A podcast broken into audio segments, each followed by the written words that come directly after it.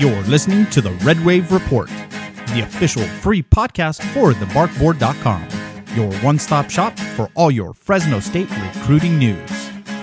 The thoughts and opinions are that of the show hosts and in no way reflect the thoughts and opinions of the university. Welcome back, everyone, to another edition of the Red Wave Report. I'm Lucio Ourique, and being joined as always by our publisher of the Barkboard, Mr. Jackson Moore. Jackson, how are you doing today? Lucio, I'm doing well. Just uh, fresh off of football practice, and it is not cool out there. So, no, it was just uh, you know, it, it was still under 100 degrees today. yes, today was actually I think the best so far, but I was still a walking pile of sweat out there by the time I was done. Yeah, see, this is the things that uh, Jackson goes through just so that he can get you the news. He stands out there in that heat, and mind you, this practice field has absolutely no shade. So if you guys think that he is sitting off somewhere trying to, uh, you know, take in the shade while watching practice, no, there, there's no shade out there, right, Jackson? Yeah, right now they're on the practice field because the turf is still being worked on. But uh, yeah, even when they get in the stadium, shade is very limited, as anyone who's been to a game at Bulldog Stadium knows. And uh, the, the, turf will reflect a good 10, 15 more degrees off of it. So uh, I'm cool with the practice field if they're going to be out there for a while. Yeah, trust me. Everybody thinks that you know, you know, being in the practice field is so much better, but no. It, you know, you once that that sun bounces off of that turf, it's at least a good another 10 to 15 degrees coming off of there. It's kind of like you're standing on a on a on a stove, pretty much. the the heat just rises and it comes right up, uh, you know, underneath you. It yeah, it's it's horrible. Um, but you know, while Jackson has been there, he's been able to take in some of the sites and see what has been going on with the Fresno State Bulldogs. Uh, there's been about five days of camp so far, and Jackson has been able to kind of keep a keep a uh, close eye on what's been happening and transpiring uh, out on the football field. And overall thoughts so far, Jackson? Yeah, overall, I mean, it's a different looking team, no doubt. Uh, when you lose those that many seniors, it's a, a, big impact on what this team looks like right now, and just new faces. There's over 40 new players. It's um, you know, it's taken some used to to to get to get used to this team, but uh, for the most part, you know, the depth that we saw last year is still pretty consistent, uh, given all the changes. Uh, secondary is a little thin. Uh, offensive line and wide receiver are two positions going through some transition, but other than that, you feel pretty good about where the Bulldogs are in terms of being a competitor for the Mountain West again, and have a shot to go into USC and host Minnesota and see what happens with those two as well. Well, there's a, there was some question marks coming into this camp. You know, people were were wondering what was going to happen with the departure of Marcus McMaryion. Uh, some key pieces on defense also departing you know, do they have enough to reload and, and get ready for the upcoming season? I think the starting lineup is, is very impressive, and there's going to be a few drop offs, yes, but I think it's pretty close to what they had last year. I mean, just about every spot that where they lost a key player. You look at the three linebackers. I really like this year's linebacker group. Uh, athletically, they, I think they might be a group of better athletes this year, but you know what last year's linebackers did was pretty special. Um, I mean, offensive line is probably the one concern, but as far as the starting lineup goes, it, it's impressive. Now, a few injuries could make this team look very different. You look at Jorge Reyna, there's four freshman quarterbacks behind him. The secondary I really like, but the backup group is basically all freshmen and a few position changes to the secondary. So a few injuries could change my opinion on that, but as about 1 to 22 when you look at the starting lineup, I don't see too many weaknesses. Now moving forward, I, I mean, you you hit upon it. Uh, the the quarterback position, Jorge Reyna, with all those freshman uh, quarterbacks behind him, and you know guys with not very much experience to to, to say the least. Uh, you've got a chance to kind of take it in, take a look at those quarterbacks. What are your thoughts on on how they're performing so far during this fall camp?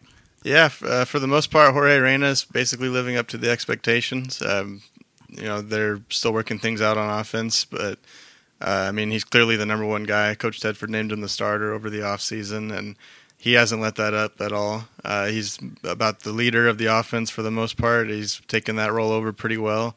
A lot of guys will tell you, even as a backup, they considered him one of the leaders on the team last year. And uh, there's a big gap from him to the rest. And that, that's good and bad. You're happy you have a starting quarterback, and then you're worried if something happens to him Uh, out of the backups, you have two redshirt freshmen and two true freshmen that joined the team.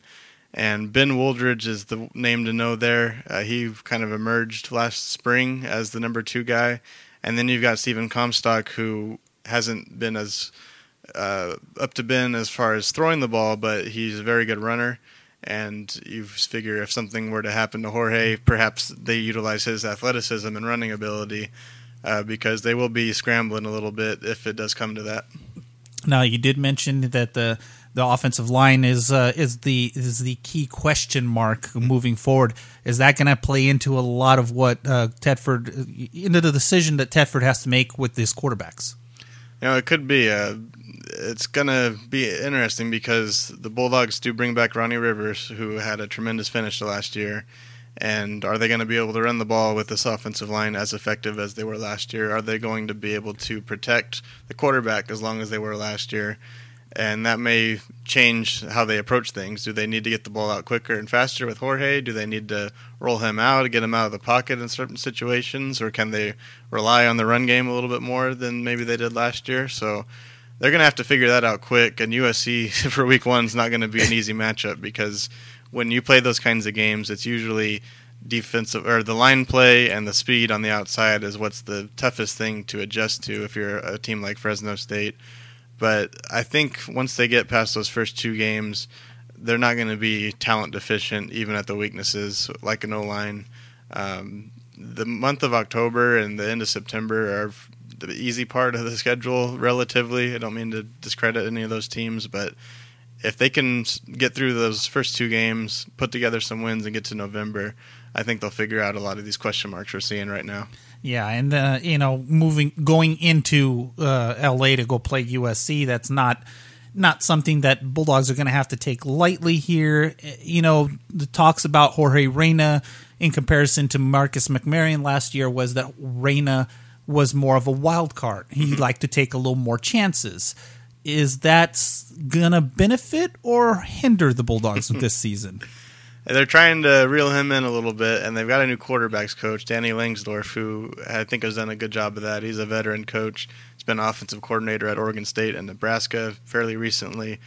Um, is still going to have some of that though, and it could be good and it could be bad. Um, just because McMaryion only threw five picks last year, and that's a big reason why the Bulldogs were so effective. Uh, the defense was not put in bad situations by turnovers. Uh, the offense, they did not necessarily take as many risks, and they played the 60 minute game, and they would score more than plenty to win most of the games on the schedule. But um, with Reyna, I think they are going to be able to open the offense up a little bit more. Uh, you look at the numbers last year, and uh, McMaryion relied on the tight ends and the running backs a lot to dump those balls out. They also relied on KeeSean Johnson very heavily. Uh, so the passing game was uh, not quite as multidimensional, perhaps, as it could have been. But with Reyna, I do expect you to see uh, any given time the Bulldogs could go four wide, and he can sling it to just about anyone. There's not going to even be a KeeSean Johnson to, to rely on in that sense either. So, in that, in some ways, I think Reyna's ability to sling the ball around is going to be beneficial to this group of personnel, as long as he doesn't throw the, throw any interceptions or limits them as much as possible. Now, of course, a lot of the key uh, that's going to go into how Reyna is going to perform is how well that offensive line is going to hold up. You know, if they if they start to break down, then Reyna is going to probably take more chances, uh, which could result in in uh, a, f- a few more turnovers than we saw last season. Of course, like you said, McMaryion didn't turn over the ball very often, but that's mainly because he was very good at reading his defenses and he had the time. Now, this upcoming season, that's a question mark. And how do you see this offensive line holding up so far this season? Yeah, they're in a really good situation at the tackle positions. They've got Netane Muti back, and they've got him at left tackle, where we saw him at the beginning of last year before he got hurt. Two years ago, when he really broke out, he was at left guard. So we haven't seen a whole lot of him at tackle, but he's by far the Bulldogs' best lineman, and that's usually the position you want your best lineman at, as long as he's big enough to play that left tackle position. Syrus Tuitele on the right tackle spot, your only returning starter from last year's Mountain West Championship game on the line. Uh, so you feel really good about them, but the interior is a, a big question. Um, at center right now, you've got five foot eleven walk on Matt Smith as your main center right now, and I'm not so sure anyone's going to be able to catch him.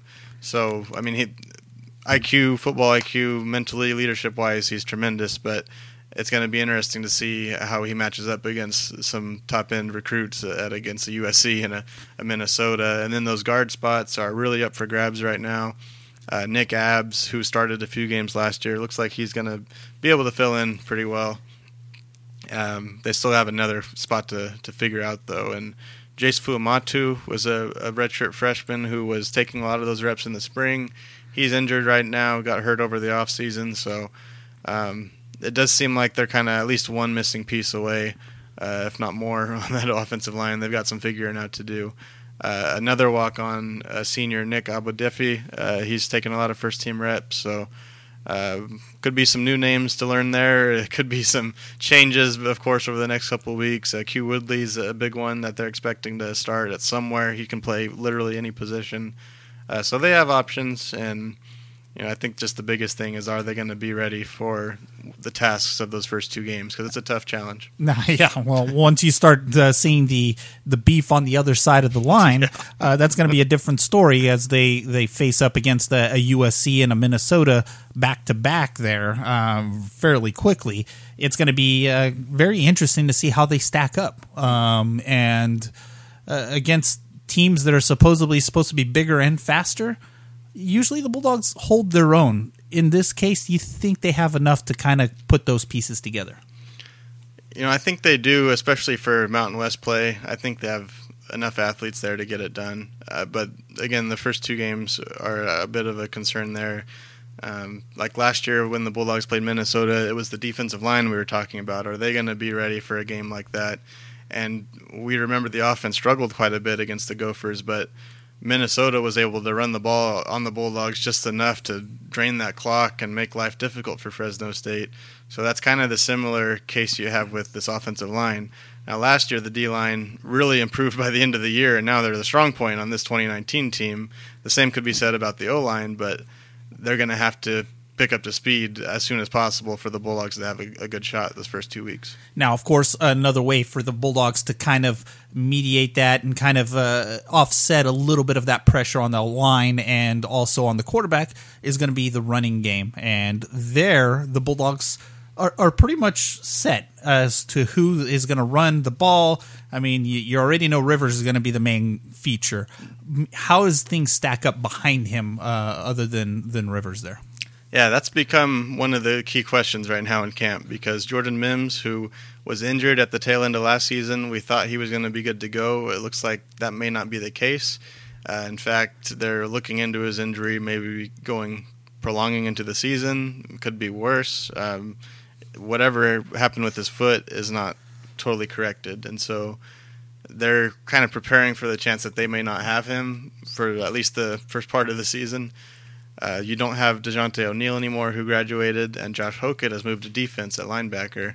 So that kind of leaves Rivers all by himself right now, and uh, Rivers is actually taking things a little light right now in fall camp too. So the rest of the group, the remainders, are, are getting a lot of work right now in camp, and those guys I'm referring to are the likes of Romello Harris and Savion Johnson. Uh, Johnson was recruited during the DeRuyter era, and Harris was a transfer from Washington State. Most Fresno State fans will know him from Tulare Union and those two guys have been you know anxious waiting for their turn, and it looks like they're going to get it. Uh, both of those guys are. I felt like even last year they could have contributed when some injuries happened, so uh, I'm feeling pretty good about those two. Uh, the true freshman Peyton Dixon came in about 200 or so pounds. I mean, he does not look like a freshman. I anticipate if needed he'll play quite a bit as well. So unproven depth, but depth that I like, and I anticipate we'll be able to take care of quite a bit of the load if needed. Now Dixon, they were that was a player that the Bulldogs were really high on. Chances we may see him more than than expected this season. I think they'll at least use that four game redshirt rule to, utilize him. We did, didn't see the Bulldogs do that a whole lot last year just because there were so many veterans on the team. There wasn't there was too much depth really to, to even get to some of those freshmen. But uh, Dixon, even if he's not needed, uh, he, I anticipate he's going to suit up and play some of those games if, at the very least, in that, that garbage time, quote unquote. but I think he's good enough to play. Um, you know, he's still having some growing pains at fall camp, but physically he looks ready to go. And you just look at his numbers from high school and you figure that he's going to be a, a, dynamic athlete for the Bulldogs. He had well over 3,000 yards, almost 50 touchdowns as a senior in high school, and uh, it doesn't look like it's going to take him too long to contribute. Now, the the new rule as far as the the red shirt, it's four games, but you can use them at any point in the season, right, Jackson? Yeah, and so you could run him out there the first four weeks and then decide, oh, he's not ready, or you can save him towards the end of the season if an injury happens and say, all right, Peyton, go out there and take over that role. Or, you know, there's a lot of different ways you can do it. You can just, if he's maybe not quite up to speed, just wherever there's a time to take out the starters, you let him get some run. And that's kind of an intriguing deal with Josh Hokit as well because they want to redshirt him this season. Uh, if you haven't heard, he's going to focus more on wrestling this year, redshirt and football.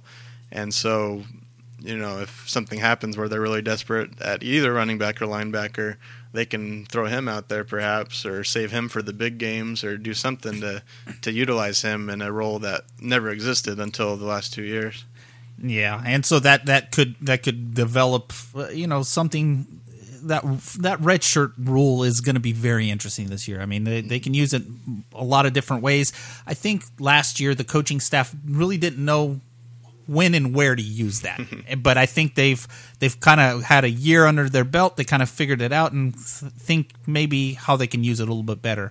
So uh, expect to see that being used a little more this year. But as far as the other position on offense, the, that leaves us with the wide receivers, and this is a spot that's pretty much wide open at the wide receiver position. And you know you've gotten a chance to kind of see what's going on there, and, and you know any any surprises so far. The surprise, maybe to me, is Josh Kelly, just because when you have Jalen Cropper as a four-star recruit, you have Keric Wheatfall, who was a junior college recruit at receiver. Uh, him and Jamal Glassby got a little overlooked, I think, and Jamal Glassby to an extent as well. But man, Kelly is looks physically ready to play. He's very athletic. There's something different about him when he jumps up for a pass. Um, not to compare him to Davante Adams, but when he jumps, you kind of have that that jump ball where he's just in the air and he's going to find a way to get it in his hands. He's got a lot of that to him, um, but the receiver position is wide open. And you know, Cropper's looked good. Wheatfall has looked very good. I think he's going to be involved. Um, and there's a lot of returners that maybe a lot of Bulldog fans aren't too familiar with as well. Uh, Zane Pope is a redshirt sophomore who looks like he's going to be pretty involved. Chris Coleman, also a redshirt sophomore, played a little bit last year. He could be stepping up into a much bigger role this season. Uh, Darion Grimm as well. He's probably the most well-known returning receiver, and he's probably going to start uh, as expected. Hasn't been passed up by anyone in fall camp so far or anything. And then you also have to consider the tight ends because you bring back Jared Rice as your leading receiver, and Cam Sutton who some Bulldog fans may or may not know, he, he played a little bit last year, but man, he is six foot six and 230 pounds, and he jumps like uh, it looks like a basketball player with the football size. You know, he he's the guy you would throw the alley oop to uh, on the basketball court. He he can jump, adjust. I mean, you don't see six foot six football players that can jump like him. And on the very first day of practice, Reyna threw a pass up to where only a six foot six guy with jumping ability could catch the pass for a touchdown, and he caught it. Uh, so I, whether Sutton plays at tight end or as a big slot receiver, he is going to be very involved. And you know, I almost look at him perhaps as your number two receiver with Rice as your number one receiver. I mean, those two guys are proven and they're back and they're the older options. And then you've just got a whole ton of receivers, and it's still going to take a few weeks to figure out how that shakes out. Yeah, I mean, there's way too much talent at the wide receiver position. I, probably more talent this year than I've seen in quite some time. Uh, I mean, much anticipated local product, Jalen Cropper. You know, all eyes are on him. So is there going to be some sort of pressure for him to, to work his way into that starting role? Yeah, with Cropper, athletically, you, you, still see. I mean, we've watched him quite a bit over the past couple years, and there is a, uh, something very special about him. He does come in at 155 pounds. He's a bit on the light side. You look at, like I mentioned, Kelly and Glassby. They came in at 175, so you can definitely see a different body type, maybe a more college-ready body type. And the thing is, the Bulldogs have had small receivers. Um, I'm know, thinking maybe a slot position for him. Yeah, you know, you th- the one small body that I think of off the top of my head is Jalen Saunders, who eventually transferred to Oklahoma, but he was about 150 pounds. How about you know. Wiggles? Yeah, and uh, yeah, I mean, th- there's been some guys, but they're they're like five foot nine bodies at 155 pounds, and Cropper is six foot one and 155 pounds. It's like, and a, it's like a toothpick standing uh, tall. It's a little different, and you know, he doesn't look terribly undersized, but you just worry a little bit about how he's going to handle some of the hits. Um, and I know he's been working hard, and he went through a bit of a, a, medical issue following his junior season, which I imagine has contributed to that. Uh, it's taken him a little while to get back to full health, and by his senior season, he was there. But um, you know, athletically, if they're ready to put him out there, I think he can make some plays. But I don't necessarily expect him to be a starter the every down KeeSean Johnson kind of guy they had last year. Well, may may not be a starter, but how about special teams on on returning kicks? Yeah, that, that's interesting to me because you lose Johnson, who did a lot of that, and uh, Rivers. I don't know if they want to risk him back there.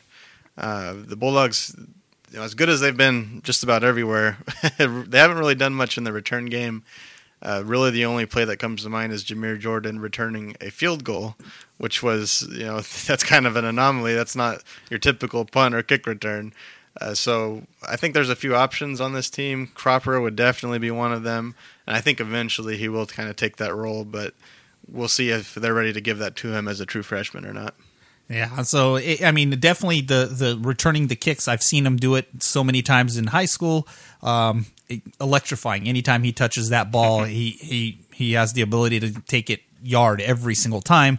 Uh, but uh, you know, like you said, a little undersized. Just not sure how he's going to take the pounding over the the next year if he ends up playing quite a bit for the Bulldogs but there's a lot of talent. So maybe they might use that four game red shirt rule on Cropper just to be safe to try and see if they can get his his at least his body muscle up, body mass up on him. Um, you know, they they did it with his uh, with his buddy that came from Sanger. Uh, Arron Mosby, and now look at him. I mean, he's a, he's a monster over there on the field. Yeah. Uh, but that leads us to to the defensive side of the ball. Um, let, let's go ahead and start off with that linebacker position. Mosby has now moved in to a starting role as a linebacker. Uh, how do you see that kind of panning out over there? Yeah, I think we got a bit of a preview of it last year, and uh, he was kind of forced into there where he was out of high school. A lot of people thought he was going to be a receiver. He comes to Fresno State as a safety. Now he's a linebacker. They've really bulked him up. I mean, six foot four, 230 pounds, about is what are his dimensions right now, and that's a pretty impressive looking linebacker. and he's going to fill a lot of what James Bailey did last year, who was also able to drop into coverage. Of course, with uh, Mosby coming from safety, he can do a lot of that stuff. Um, this is a, a position where I think Fresno State is feeling pretty good. I think all three linebackers, but uh, Mosby was called into action last year. There was a few games where Jeff Allison got hurt and Mosby slid into outside linebacker, and the rest of the group adjusted. So he's got the defense down pretty well.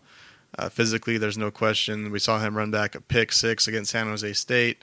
Um, so yeah, I mean, I don't think there's too many issues with what they're expecting from him right now. No, the linebacker position looks to be pretty solid. Um, I mean, even with the the the loss of Allison um, going pro, um, I mean, it looks like they've been able to kind of reload the deck again. I mean, it's it's going to be interesting to watch. Of course, you know you can't replace a talent like Allison was. I mean, he was all over the field for the last couple of years. And people noticed, uh, but maybe there's going to be somebody else that's going to step up into his spot this upcoming season. Uh, but time will tell. But uh, you know, he did get a lot of help in, in the backfield with those safeties. And how is that kind of panning out right now? Yeah, with the defensive backfield, uh, I'm pretty impressed by the start. This is I kind of mentioned earlier. The starters are looking very good. The second team makes you sweat a little bit.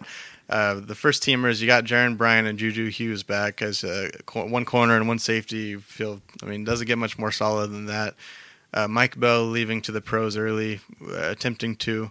Um, that was a concern. But now you've got Wylan Free, who played a lot last year as a redshirt freshman. He's switched his jersey to number four, which Bell wore last year. He, I mean, Free's six two, Bell was six three. So you look back there and you see this big guy wearing number four, and a lot of compliments have come Free's way. So I, I think, uh, particularly by the offensive players and coaches, they say Free's been all over the place. He's making life difficult on them. So with him at safety, you feel like they reloaded pretty well, losing Bell. And then that leaves the last corner spot as a question mark. Chris Gaston, who came in with Free.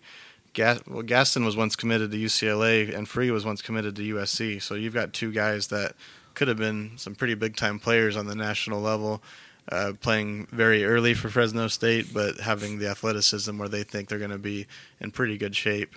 And then they brought in a solid eight, I think it was eight freshmen secondary players. that's it's a big number, and um, a lot of those guys could step into second team roles right off the bat. Yeah, so the you know the the the defensive backs back there in the in the backfield they're they're looking pretty solid. Uh, uh, uh, would you say that the defense is looking like they're far ahead of the offense at this point? Yeah, I would say so. Um, when you look at the defense, uh, the veteran group of D linemen the veteran group for the most part of secondary players. I think Gaston's the only guy that's a little fresh right now. And then the linebackers, even though you replaced three starters, as we mentioned, you've got Arron Mosby, who's played. Uh, Justin Rice is your other outside linebacker right now. And, uh, you know, he's been basically your apprentice for the last two years, waiting for that spot. Uh, he, I think he could have been capable of playing last year, but I mean, the starting group never came off the field. They just redshirted him, so they have Rice for two more years now. Uh, so they feel really good about him. And then at the middle, you move Mykal Walker from defensive end to middle linebacker, and yeah, he was the Bulldogs' defensive MVP in the Mountain West Championship game over a guy like Allison, over Walker, and I mean over Bell, excuse me. And Walker was originally a middle linebacker, so you don't anticipate there being a, a, struggle for him moving to that position. You just are curious how the six foot three former defensive end is going to look compared to Allison, who was under six foot and a, and a much different athlete. Um, but I mean, yeah, top to bottom, the defense is very strong. I think the offense definitely has attributes of their own, but a lot more new players being worked in on offense. Yeah, and and so that defense is, uh, I think it's going to be the shining point at least at least until they get beat down a little bit here in the first couple of games. Um, and you know, it could be a whole. The defense could look a whole lot different once some of these injuries start to happen. Because let's face it, they will, and they always do.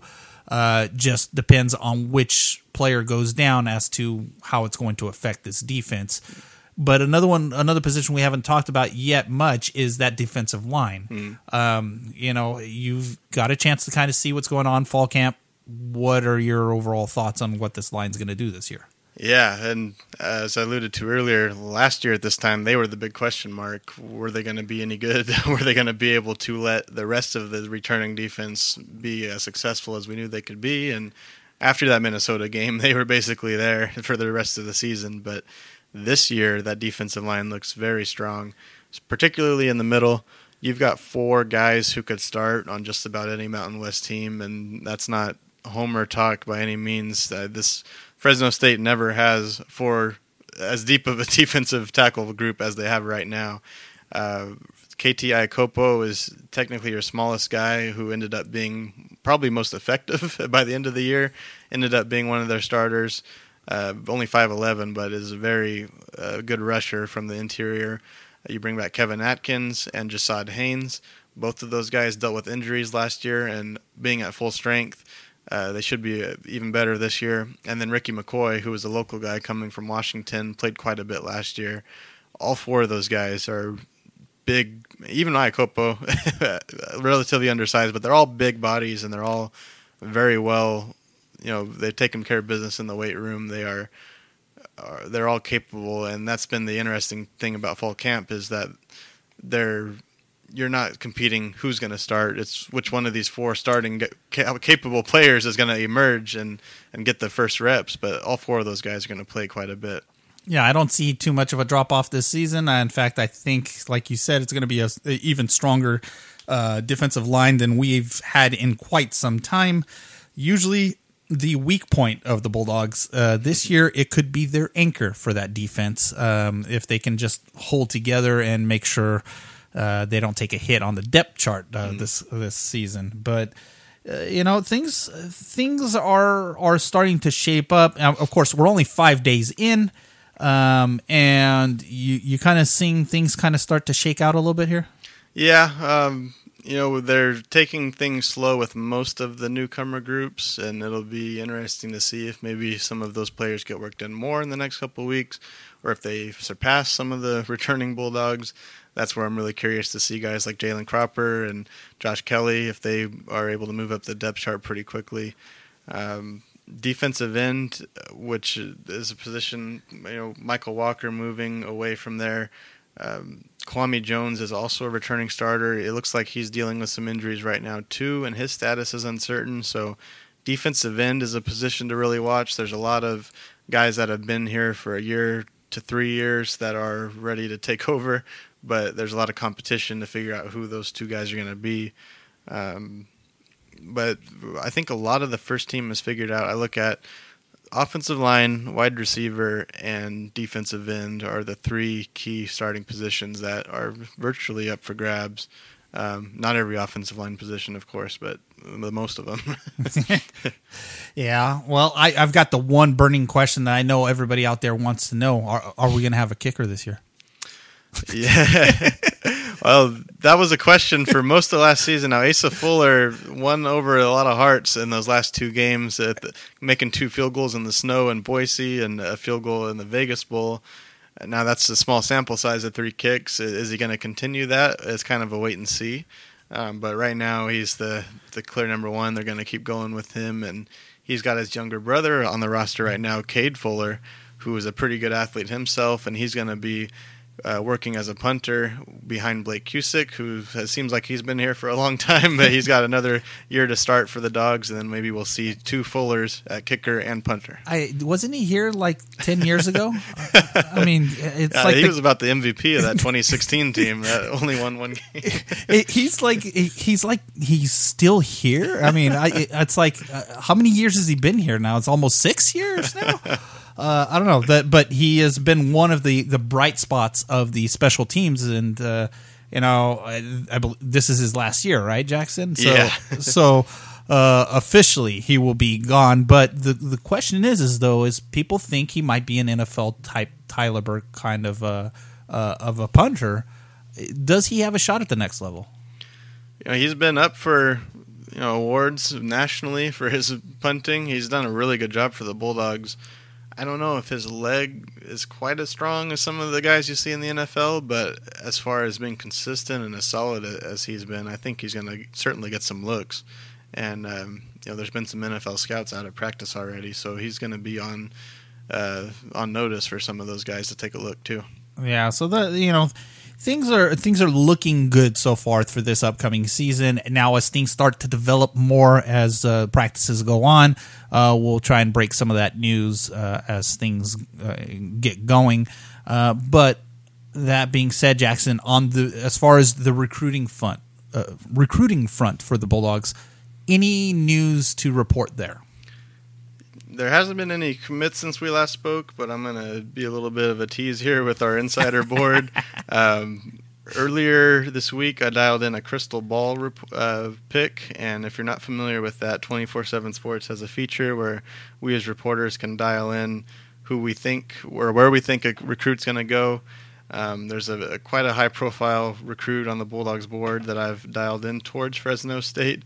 Um, been pretty accurate with that tool so far. I think I've only missed one over the last two years, so uh, hopefully that one plays out as I anticipate. Um, and then two things: there's been four recruits that visited over the last week. There was a very small window where the Bulldogs could get recruits in the door, and so you can find that information on the insider board.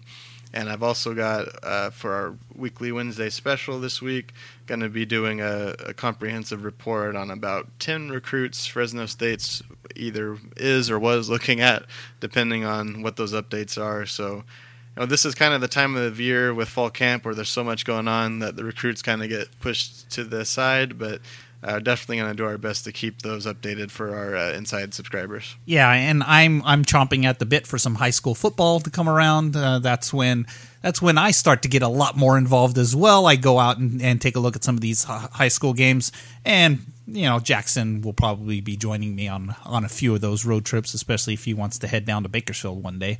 so, but um, you know things are going to start to kind of shape up a little bit now. And remember, I was one of the only ones to predict Cropper was going to come to the Bulldogs. yep.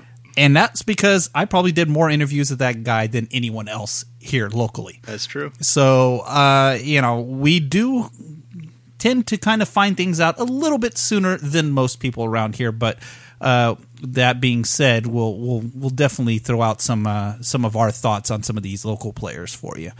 Um, but switching gears now, um, we kind of mentioned it. Fresno State matching up against uh, USC opening day, heading down to LA.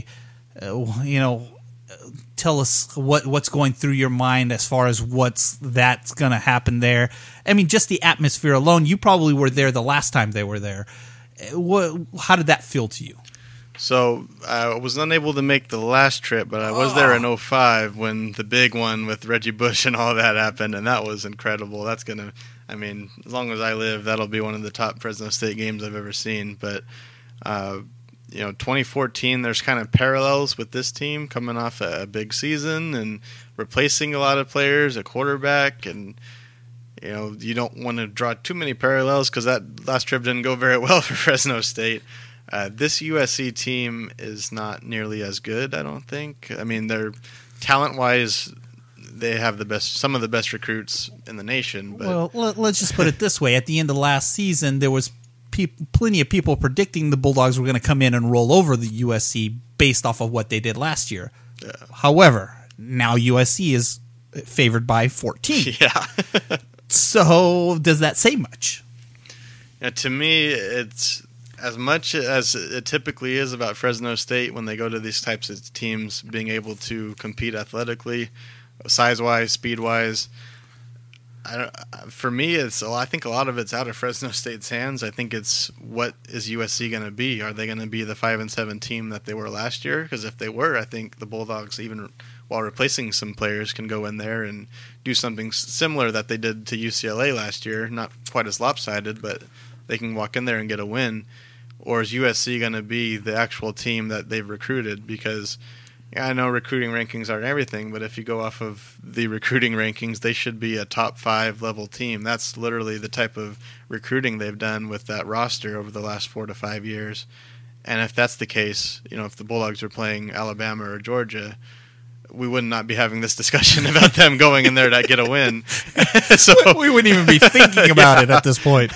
so for me, you know, I mean, Fresno State they've got to get as much done this month and get as prepared as they can, but it all comes down to how well prepared is that USC staff going to be? Are they going to throw a whiff like they did last year? Or are they going to be the team that they can be? And you know, that's the hard part for me because even if the Bulldogs, you know, if they are as good as they possibly can be, it still comes down to is USC going to be a a top tier kind of team, or are they going to be a type of UCLA kind of team they saw last year? Yeah, that's a, that's going to be the hard part. I, mean, it's it it's like Doctor Jekyll, Mister Hyde. Which team are you going to face? Mm-hmm. I, I mean, if if it's going to be the team that's going to be coming out firing on all cylinders, the bulldog all the bulldogs can do is try to hold hold on and try to keep this game respectable. Mm-hmm. Now, if it's a team that kind of comes out struggles, bulldogs are able to capitalize on it, gain some confidence and USC starts going in the back of their minds, going, "Uh oh, here we go again."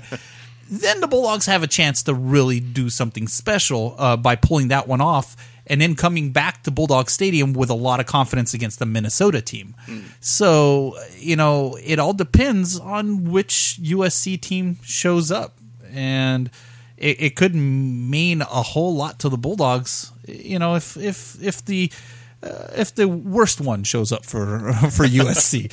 Um, I, I will make one prediction. You know, the Bulldogs have a, I forget exactly where they are, but they have a, a, pretty impressive streak going of holding opponents to 30 points or less. And I, regardless of how good USC comes out, I think they're going to do that again in this game. And if you hold them to under 30 points, it's possible to get blown out, and you've got a puncher shot. And so, uh, if that's the case, it kind of comes down to the Bulldogs' offense being productive, and it's kind of a wait and see when the lights turn on if they can do it or not. And that's what exactly what we've been predicting is it's kind of right now the Bulldogs' defense is going to be the strong point, and we're hoping that they will have enough to hold on uh, against this USC team. But the problem is the longer that defense is out, the the you know the more tired they get. So the offense is gonna have to generate some offense, or the Bulldogs are going to be in trouble. uh, so that's going to be the key factor. Um, you know, can this offense actually produce uh, against a team like that? Um, but moving on, you know, the next one that that's on that we'll mention here on on this on this podcast for uh, that's on the schedule is going to be the one against Minnesota here at home. Now the Bulldogs did go down to Minnesota and almost pull off a win. Um, uh, despite an, a last ditch effort to get that ball over to Rice in the end zone, the pass that took forever to come down. Um, do the Bulldogs have a chance to kind of show Minnesota, you know, a different team than what they saw down in Minnesota? Yeah, and I think the Bulldogs were a much better team at the end of the year than they were when they were at Minnesota last year. In the same area, the Bulldogs have to replace a lot more th- this year than Minnesota does. So that kind of balances out the scales again a, a little bit. I do like Fresno State's odds at home in this one rather than traveling.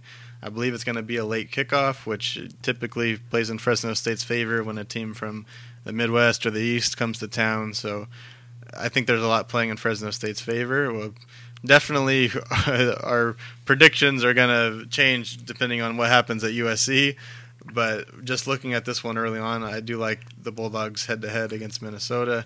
Uh, the Gophers did just lose their quarterback, who started against the Bulldogs last year, Zack Annexstad went down with a fall camp injury that sounds like is going to keep him out well beyond the, the week two matchup between these two teams. Uh, now, last year they did kind of move away from him a little bit to Tanner Morgan, um, which is my understanding, and so they are going to be fairly equipped at the quarterback position, but um, still going to be a little bit of a question mark for Minnesota there, which certainly helps you if you're Fresno State. Now, being here at Fresno, do we hope for triple digits on that game? I, I'm kind of sick of the triple digits already, but you know, when you have a team like Minnesota coming in who doesn't ever get the triple digits, would that be an advantage for the Bulldogs? You know, it, it could be. We've seen some teams come in, like Colorado for one a few years back, one of the hottest days in Bulldog Stadium, and they didn't want anything to do with it. Uh, now, Coach PJ Fleck uh, at Minnesota, I think he's going to be able to rally them regardless. But the later and hotter it is, the better you feel if you're Fresno State. yeah, so that's going to be one of those where it's kind of a double edged sword. You want it to be hot, but at the same time, as a spectator, you don't want it to be hot. so um, it's going to be one of those that. Uh, uh, you know, we need to find a happy medium, uh, something that's going to bother Minnesota, but not bother the fans. So uh, that's going to be interesting to watch that game right there. Now, you know, we're we're talking about their quarterback. Do they have much of a running game though coming in here? Uh, we know that uh, they do like to play smash mouth football in that in that league. Is that something that they're going to try to bring in here in Fresno? Yeah, you know, they were very effective with that against the Bulldogs last year, and that was with their perceived star running back getting hurt on virtually it was like the first, second, or third snap of the game, and they were still able to recover without him. And that's kind of what you get with some of these Power Five teams, even Minnesota, who's not a juggernaut by any means. They just have you know a few more guys that can be plugged in and not drop off against the Bulldogs, kind of a team, but uh, they're definitely going to run the ball. That's one of their strong suits, and uh, we saw last year they really focused on running the ball, and then they got just those key passes right when they needed them. And I anticipate a, a pretty similar looking team, even if some of the faces are different. Yeah, so that's gonna be it's gonna be interesting to watch just how the Bulldogs stack up this season. Um, you know, being it that it's here at home, it's always a different atmosphere once they bring in these big teams into uh, Bulldog Stadium. It seems like the energy just ratchets up another level. Um, you know, the fans just love it when these big Power Five teams actually make a visit to Bulldog Stadium.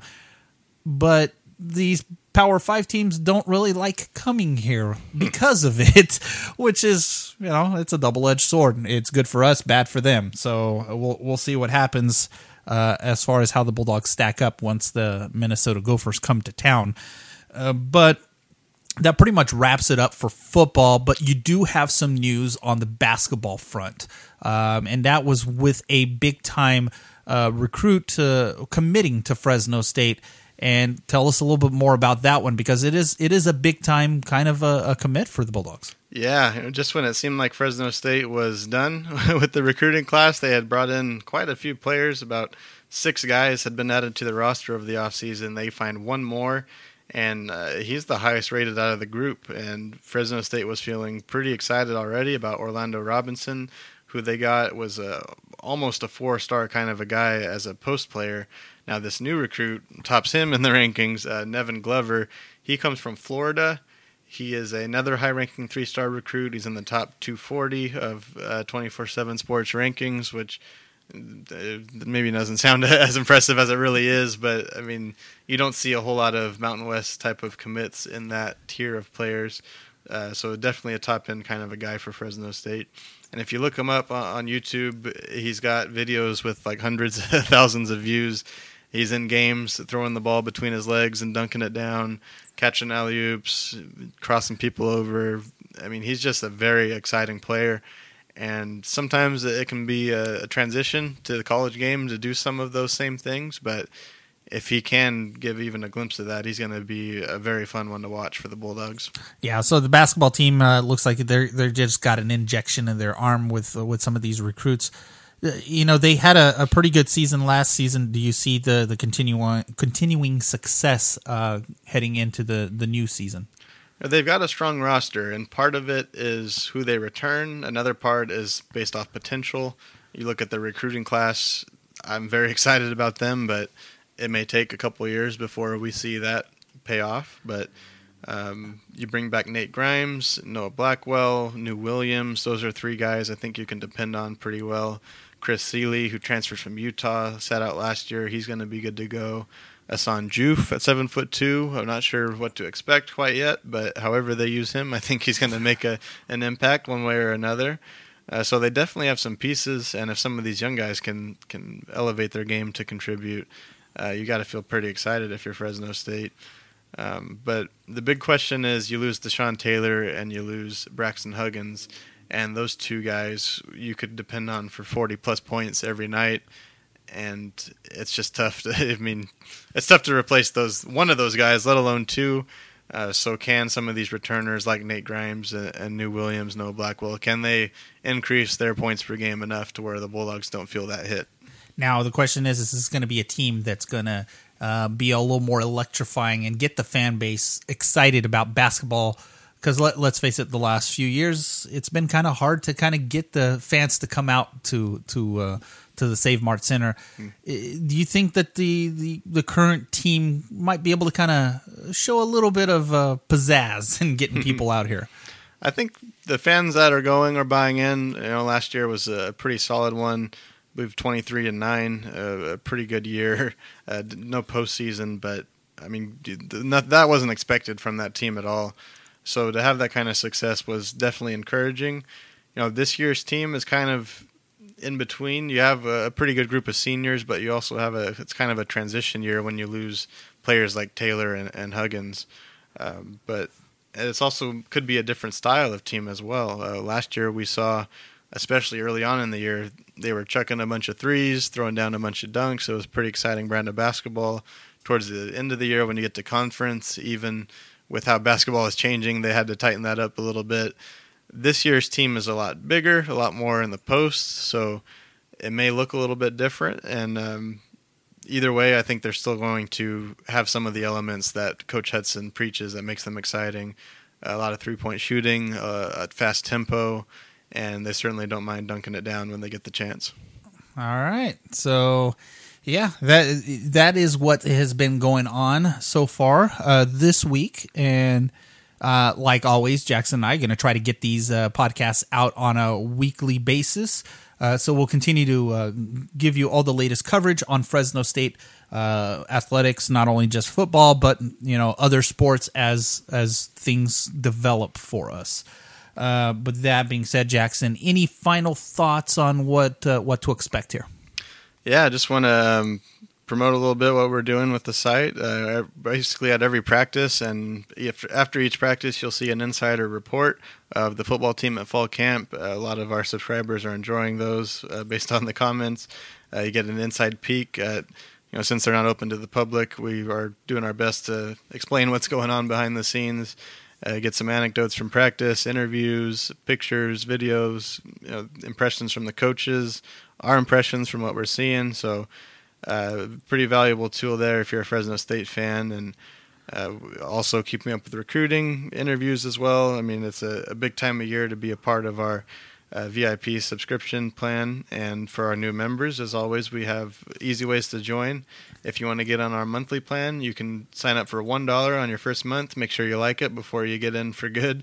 And uh, also with our annual pass, which comes with a seven day free trial, which is nice to even cheaper way to test it out. Uh, if you're a first time subscriber as well, you'll get 30% off your first year. So, uh, definitely two ways to get on board and see all the stuff that we're talking about here.